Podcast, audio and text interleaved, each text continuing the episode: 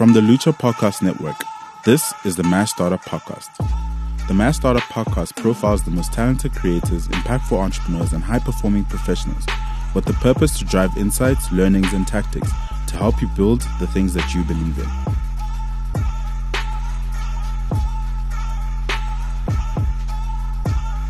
I'm Mike Sharman, and I'm the Chief Creative Officer of Retroviral, and we're the digital agency that's made more brands go viral globally than any other agency in Africa. That's a powerful statement. Where does it actually all begin? So Retroviral was launched in 2010, pretty much around the ta- uh, pretty much around the time of the the Football World Cup, and I'd been working in London for two years prior, and I'd just I'd become very obsessed with social media. I was taking the tube and buses to work every day. I was working in a digital PR agency, and so much of that world was being consumed by what was happening on social. How do we incorporate Twitter, Facebook, and all the various other channels that were exploding into our campaigns, where earned media was gold?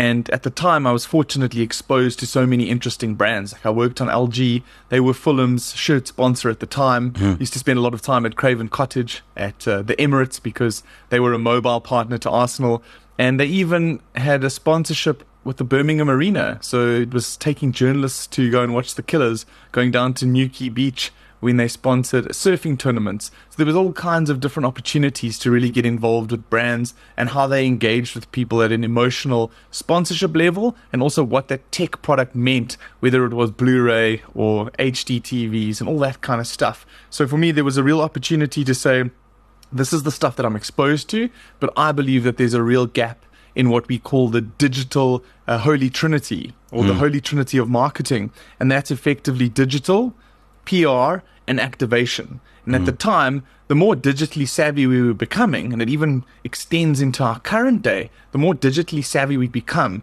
the more we crave human interaction. That's why we're yeah. sitting here today. I don't want to do this over a Zoom. How boring. I want to see your beautiful face when you're smiling or you laugh at something ridiculous yeah, that I have to say. Yeah. And I think that's the thing. We've lost so many touch points and, and, and beautiful one on one moments. And then that was obviously exacerbated during the 2020s and, mm. and all the lockdown procedures. But here we are in this world where it's the, the human interaction, it's the engagement. And then how do you take that engagement? How do you push it digitally and how do you generate the PR so that other people can share in those physical experiences? Them watching the mirror to the physical experience, that's where so much more emotion and joy comes from. Mm. And when you plug into that emotion, that's when people start connecting with a brand, seeing a, a mirror of yourself in what that brand represents, and ultimately driving sales. And in those early 2010s when we launched, we we're hyper focused on amplification. You couldn't buy Facebook ads, you couldn't run pre rolls. There was none of this advertising interruption stuff.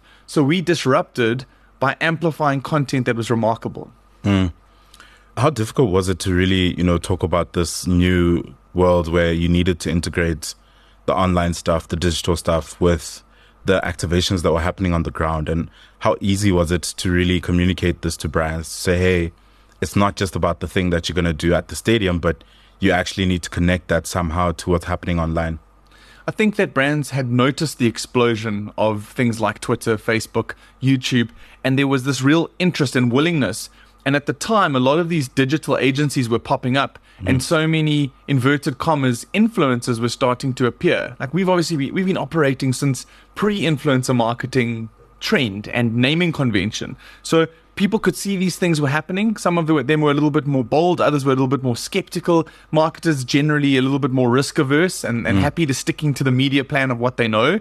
But when we were able to get in front of the right people, for me, network is your net worth, like so many people evangelize nowadays. Yeah. And through Twitter, met a lot of journalists and a lot of early adopters, uh, met a lot of bloggers and, and early stage influencers at the time. And by speaking with people and saying, this is what we're planning on doing, managed to get a foot in the door at some really decent brands. One was through Ogilvy at Miller, and they mm. were running this Rock the Boat competition where they had events and parties and DJs. And then that almost transcended into a, a cruise up to Maputo. And then Nando's was, was kind of like our big it was our breakthrough moment mm. because I was walking around in my jeans and my flip flops, thinking I was like a Zuckerberg wannabe, and for me, because I'd never worked in traditional advertising, I'd never really fitted into that box. Like I'd worked in traditional comms and PR and I studied a marketing degree. So I had the basis and a foundation. But it was going in there and backing myself and saying like I've been experimenting on social now for two or three years. I know the things that are working. I was obsessed with analytics, so mm. I could see the type of content drivers and levers that were pulling people to actually watch and engage with content. Watching a hell of a lot of, of YouTube content. My brain is like one big Rolodex of references. And I would go into those meetings and I'd listen to the brief, I'd listen to what the strategy is. And I've always been quite fortunate to be almost this hybrid business creative guy. Like I think about the strategy of the business. I think about what they're trying to achieve. And also being an entrepreneur, you can almost empathize with what the brand is trying to achieve from a cash flow and from a revenue and EBITDA perspective. And then understanding those things, how do we put that creative layer on top to generate a result that's going to emotionally connect with the creative and then rationally drive the sales and then report on both awareness and how many people saw our tweets, but also was there an action? Was there a drive to store? Was there a drive to your website? Like, where are the world of metrics that we can plug in here? So it's almost taking the left right brain principles and just smushing them together. Yeah. What are the challenges that you guys had to overcome, you know, trying to do this in South Africa specifically and having exposure to what's happening, you know, across the globe? Obviously, we a bit behind when it comes to the digital world, access to technology, access to data. What are the unique challenges that, that you faced, you know, establishing a company like this that had this focus in South Africa specifically? You know, people talk about shooting a shot, but you can't shoot your shot if no one's given you the ball, right? yeah. I think that that's so many of us, that's what we face. That's the challenge is like, how do we get onto the court? How do we get the play? How do we get the co- option? Coach, put me in. And for me, I kind of used my own personal self almost as like a guinea pig brand to almost evangelize mm. and talk the, the talk and, and walk the talk in terms of the stuff that I was saying. And 2010 was a wild year for me. In early part of um, coming back from England, which was World Cup, all the Zaminamina, amazing times. And then after that, into the September, I was involved in a pretty hectic armed robbery. And for me, off the back of that, I documented the journey. I wrote, wrote about it on my blog and my blog. It sounds so lame. Sounds um, so old you know, is what old, it is. Yeah, sounds so boomer. and the amount of like support that I got from that, I said, I'm not going to let four evil people ruin my view on South Africa. Like I came back for a specific reason. I could have stayed on in the UK. I had an extended visa, but I came back because you were looking at the expansion and explosion of broadband. You were looking at ways that people were now connecting via mobile quicker than ever. You could see the data, not just in South Africa, but in Kenya, in Nigeria, in Tanzania, all these other African markets. There was this real like proliferation of, of mobile penetration. And I came back because of the, the broadband opportunities and then all these fly by night digital agencies that were popping up from people that had a few thousand Twitter followers. And, and for me, in 2010, that first year, I could pick up some work just through the networking and Skyping people and chatting to people on Twitter. And then something terrible would happen. Then it would become almost like my own personal brand story and my own, like, my ice breaking moment going mm. into meetings. Shortly after that, I won an iPhone on Twitter when AfriHost first started on Twitter. They used to do these these regular giveaways. Yeah. And I'm not sure, even to this day, I'm not sure if they felt sorry for me because they saw the story mm. or if I like actually won that iPhone, but it kind of got me back into a little bit of swagger, saying like I've been knocked down, but here's a little bit of good fortune. I'm back on it. And I think it's a really good metaphor for entrepreneurship is that you're going to have those terrible super lows and then you come out of the gates and sometimes you hit those super highs. And it's about finding those middle grounds. And for me, momentum is the best word and the best phrase to describe it because if you can get one or two W's on the board, then suddenly you start walking with a swagger. You've got the confidence. You back yourself. And shortly after that moment, Nando said to us, Listen, we want to play on social. We're not really sure what we're wanting to do, but we've got this campaign coming out and we want you to work on it. And before that, they called me up last minute and I was working with a friend of mine, Melissa Attree at the time, and they said to us, like, we've got this idea for one of our iconic posters. And those posters that we see nowadays on social, it was a different world back in 2010. Yeah. And Nando's was still buying full page ads in newspapers like the Sowetan, City Press, Sunday Times. So if something happened and was like a, an old school trending topic, they would come up with an idea, then they'd buy the media space, then they'd publish it on a Sunday. So this could have taken five or six days to come to fruition. yeah. Nowadays, old news, right? So they had an idea because Twitter was exploding. People were creating fake accounts and they were, they're creating pseudonyms of politicians and all kinds of things. People were just having a laugh. And there were a huge, there was an influx of Julius Malema Twitter accounts. And he was still with the Youth League. And he put out a tweet. Might have been him, might have been one of the fake accounts. But he said, like, he really wants to close down Twitter because, you know, it's ridiculous that there's all these fake accounts. And Nando's poster was just perfect timing, as they're so good at with their tactical marketing. And it spoke about, you know, closing. It was WTF Juju lol. And it's like, if you've got beef with this bird, you should rather choose this bird. And it was all about like coming and choosing a Nando's meal over Yeah. letting this bluebird, you know, beef you. And that poster was incredible because we were given it on a Friday. We distributed it to bloggers and influencers and all these old school people, and also one or two key journalists that we had relationships with. And that got so many impressions on a Friday afternoon that it was almost the perfect catalyst to show Nando's that you could generate earned media from a really remarkable piece of copywriting hmm. or doing the things that they were so good at, but just taking it into new channels. And that was almost like this aha moment for them, which then became a really great anchor client that we could then branch out with and work on ad hoc projects. Later in the year, after having signed NDAs, we worked on this spoof campaign where Kagiso Ladika was almost a spoof campaign of a Cell C campaign mm. that used Trevor Noah as the CEO when Trevor was starting to explode. And the Kagiso story was all around 5GS five great sources and how you could come into that. And he was the CEO, Yeah. the chicken excellence officer. So what was incredible about that, I even got one of the posters here in the office still. We got 23,000 views, 23,000 views in three days, mm. which at the time was like, wow, that is proper Massive, viral. yeah. There were even people saying, wow, this is a perfect opportunity to prove that viral can exist in South Africa. And I think you know, people say to me, like, that was pretty ballsy, putting your head on the line saying, let's call a business with the word viral in, where a lot of people are like, you know, what is the actual subjectivity and objectivity around viral? And just stuck to our guns. And I think that's where we've just absolutely backed ourselves from day one. It was the Nando stuff. Then a year later, it was working with Black River on the amplification and seeding of the Last Dictator campaign, which ended up getting a million views in a day, you know, going mm. global around the world. People like Stephen Fry, Time, Huffington Post, Perez Hilton was massive at the time. All these people and influencers were sharing this content. And that went on to win uh, a bronze lion at Cannes. And I, mean, I didn't even know what Cannes was. I mean, I was so like naive to this whole world.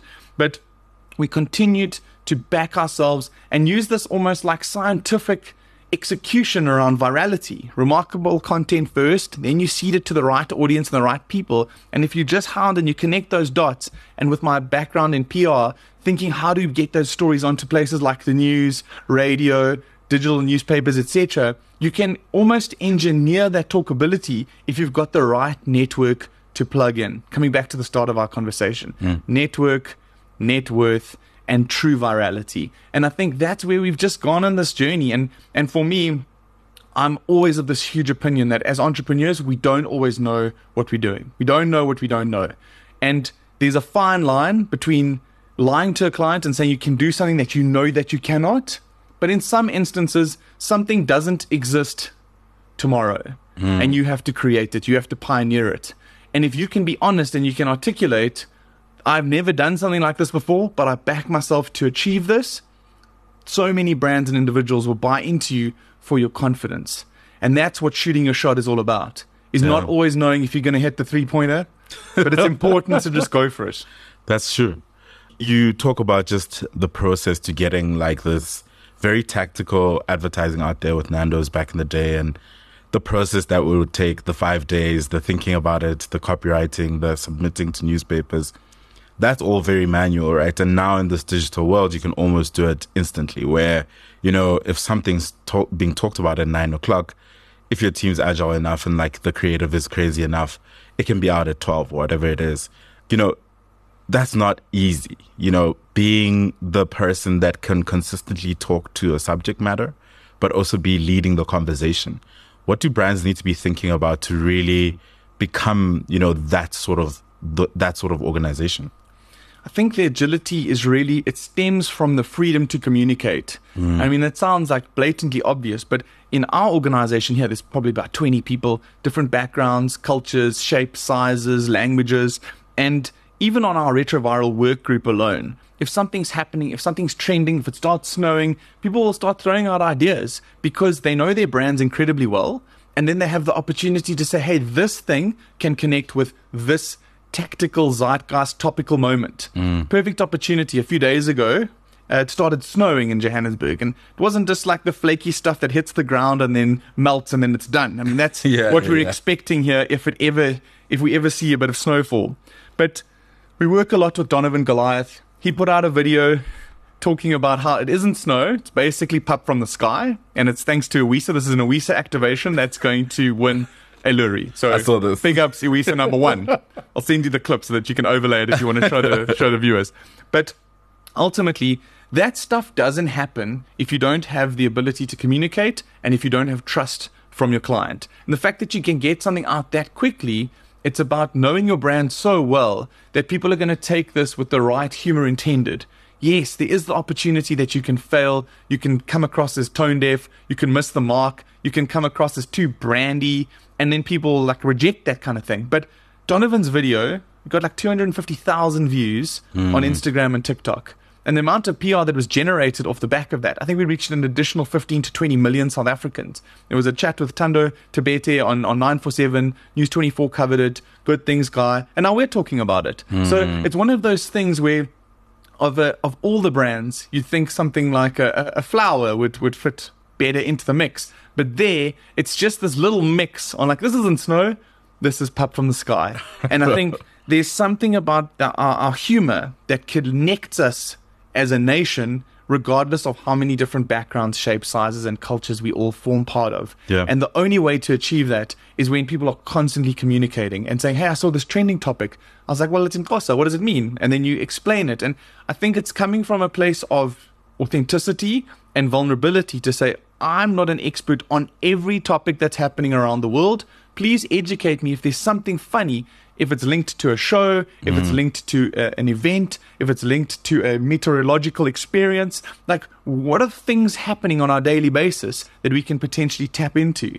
And fortunately, because the snow fell and it lasted for several hours, it made that piece of content even funnier because the snow became such a big thing a few days ago. Yeah. The other side of this is like being able to do really great work very quickly. The other side is like doing really good work over a very long period. And that speaks to consistency. How do you consistently do great work over decades, over years, over months, where, you know, the digital age almost is like, oh no, if you can just like hit it on one day, you hope that it will last, but it really doesn't. Mm. Uh, how do you create consistently good work over a long period of time? I think it's about the team structure and the dynamic and then also how that team interfaces with the various brands that they work with. Some relationships can last a few years, some might only last a year. And I think that the ones that have the ability to last longer, you have better trust, you have better consistency with those individuals that you're working with. And also, we almost live in this metaverse space in our heads. How you see a brand on a billboard is very different from how it shows up on TV, how it appears on TikTok. And I think our biggest blessing has been the adoption of TikTok from that 2020 period when people were locked down and they were starting to use mm. and engage and see that they can create green screen and they can use music and, and entertainment and bring it into that content.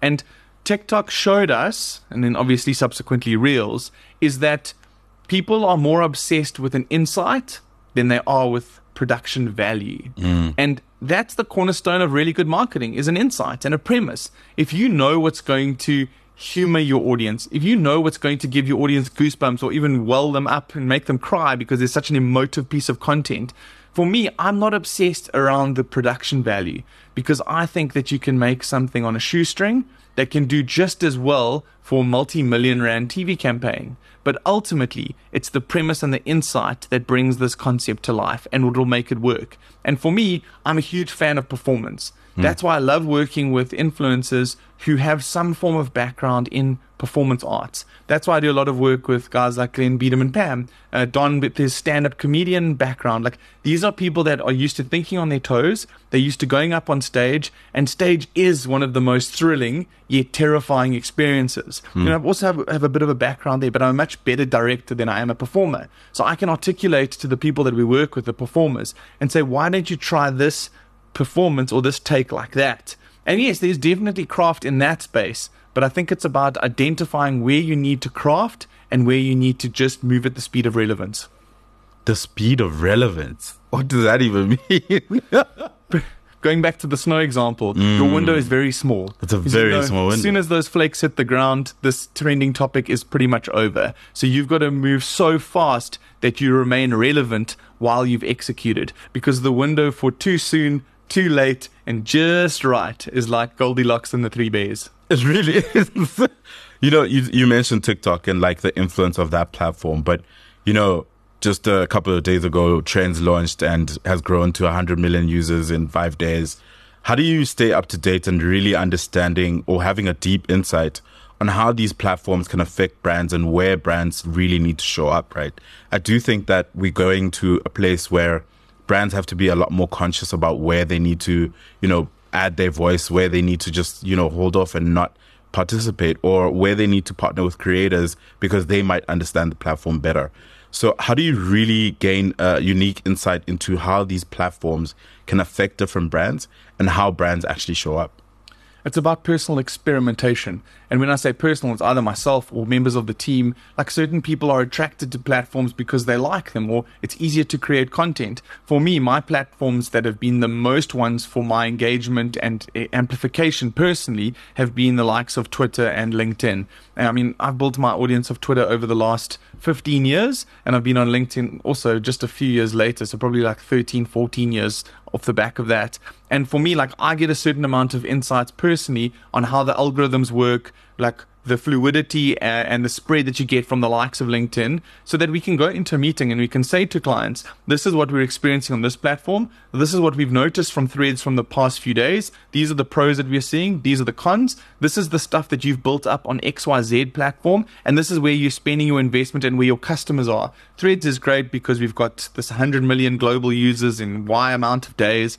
But ultimately, you can't be all things to all people. So, exactly to the part of your question where you mentioned what do you choose is dependent on what your resources are, what your budget and spend is, and what's generating the best return on investment. Hmm. Because we love overlay, overlaying awareness data and comms data with sales data. And sure, some brands can shift into a threads world or they could shift into platform Y that's launching in the future, whatever that may be. But I think it's always important to make that calculated decision and say, this is where so much of our audience still plays. That's why for so many brands, Facebook is still relevant because you've mm. got this huge base, you've got people that are comfortable there, and they're used to the experience of seeing an ad or seeing a sponsored post, and they know what that journey looks like. When it comes to WhatsApp adding ads in the future or becoming more of a fintech platform, that will morph into a whole new experience that then we're not even sure what we're going to see and how we're going to be engaged with with brands. But it's probably going to be more of an enabler of purchases and running our lives through all our various touch points, whether they are joyful purchases or grudge purchases.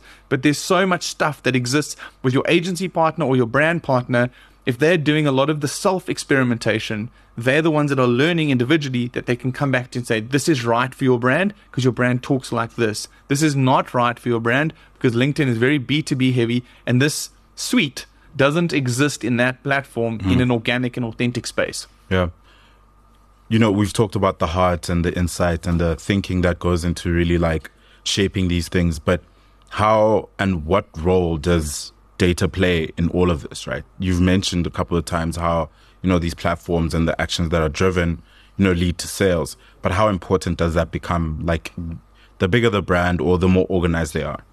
Yeah, I think data is hugely important and structured data is incredibly important. Hmm. That's why I think brands that rely on a longer lead cycle to attract you emotionally and then bring you into that good old sales funnel and then bring you into the brand and then what happens with you after you've made your purchase like how do they deal with you in an after sales capacity? Do they send you a newsletter? Do they send you a private email? Do they like what is the thing that they're sending you? So so much of that CX and that journey I think is still very untouched, especially in our market. And I think the brands that will continue to dominate and will continue to win the hearts and minds of people won't just be in a hurry to sell a quick thing to you for a quick buck, but it's to take you on a journey and make you part of a real, authentic community. And I think we we kind of going back to this you know, you have these expansions and contractions in the universe. Mm. I think in social and in digital marketing thinking, you have expansion and contraction thought processes as well. The the process that we're kind of going back to is the world where we build better communities around pets, around restaurants, around your community and your neighborhood. You've seen it with Eskom Push. Yep. They've built this community around it's not just giving you load shedding scheduled, it's now interacting, allowing you to interact with your neighbors yep. and to see like you can sell things like you would on a marketplace or you can find out why there's a water shortage. And I think so many of these brands that are going to win are ones that build truly authentic communities that make you feel like you belong. We all just want to belong, right? Yeah, that's true. Just a second last question. You know, you've built a business, you know, over so many years already. What are the major challenges you'd say that you faced building this kind of business in South Africa? But also, what are the lessons that you've learned? For me, there's this one adage that I, re- I think about daily. And once again, I mentioned Melissa earlier on the platform, but you know, she said to me, it was such a great line. It was, don't let the fears of financial failure cripple you creatively. And mm. for me, like money is a scary thing. You know, cash flow is the number one killer of all businesses, not just in South Africa, but globally. And there's this real like understanding of finance that I think so many of us has a gap, myself included. And in the beginning, there was thumb sucking around what are we going to charge based on experience that I had and what something should feel based on gut. But as the business grew, it became more of a responsibility to understand what does this desk cost? What does that salary cost me? What does that salary cost me per hour, per minute, per second? And being able to really build a model that you can say categorically, I know that everything in this environment is costing me X and I have to bring in Y. And so many of us, like, we don't even understand the basic principles of like margin. Cool. Mm. If I sell this for a hundred rand, how much profit am I actually making? Or am I just thinking that all 100 bucks is coming straight back into my bank account, so I'm sorted? Mm. And I think that's the challenge living in South Africa with, you know, the struggles around mathematics and the struggles around science. They aren't made as attractive subjects. And if I just spent and applied a little bit more time to my maths at school, you know, I wouldn't have found myself in a position where I was basically having to self teach with my head of finance mm. around basic management accounts. And here I am five or six years later in this journey of really doubling down on finance, really understanding margin, understanding all the jargon that comes with it. And off the back of that, like I feel I've become a better business person because I understand all the angles of the business, what I've got to rush for in a pipeline, what I've got to chase for in a forecast. How do we attract retainer businesses? And these things aren't easy. I mean, we were a very project heavy business when we started, but understanding for real growth, you need to attract annuity income, and you have to understand that the relationships with clients and long term relationships are the things that are going to lead to success. Finally, what does the you know landscape in South Africa specifically for marketing and branding? What does that business look like in the next ten years? I mean, ten years ago, even way longer than that, you guys were at the forefront of really understanding digital and taking brands into this new world. What do you think the next ten years will look like? I think the exciting thing for the next 10 years is this real like segmentation between your large agencies, your smaller ones, and then like your one or two man woman band opportunities. We've seen more and more acquisitions happening from global businesses. Most recently, we've seen the activities around WPP, around Accenture, all these kinds of businesses with management companies and management consulting companies really attracting agency thinking and bringing that creativity in house for the benefit of their global brands. And I think that there's a huge opportunity for small businesses, for those one or two man woman bands, people with podcasting opportunities, people with um, a camera, being able to shoot off their mobile phones. I think there's never been a greater opportunity for micro enterprise in the branding and marketing space. And I think it's incredibly exciting because that's going to disrupt you're going to have smaller brands having a plethora of choices of people they can work with for cheaper value that they can actually get better returns on. So I think it's going to have an impact on small business, and I think it's going to have an impact on growing the category. Thank you so much. Thanks for having me.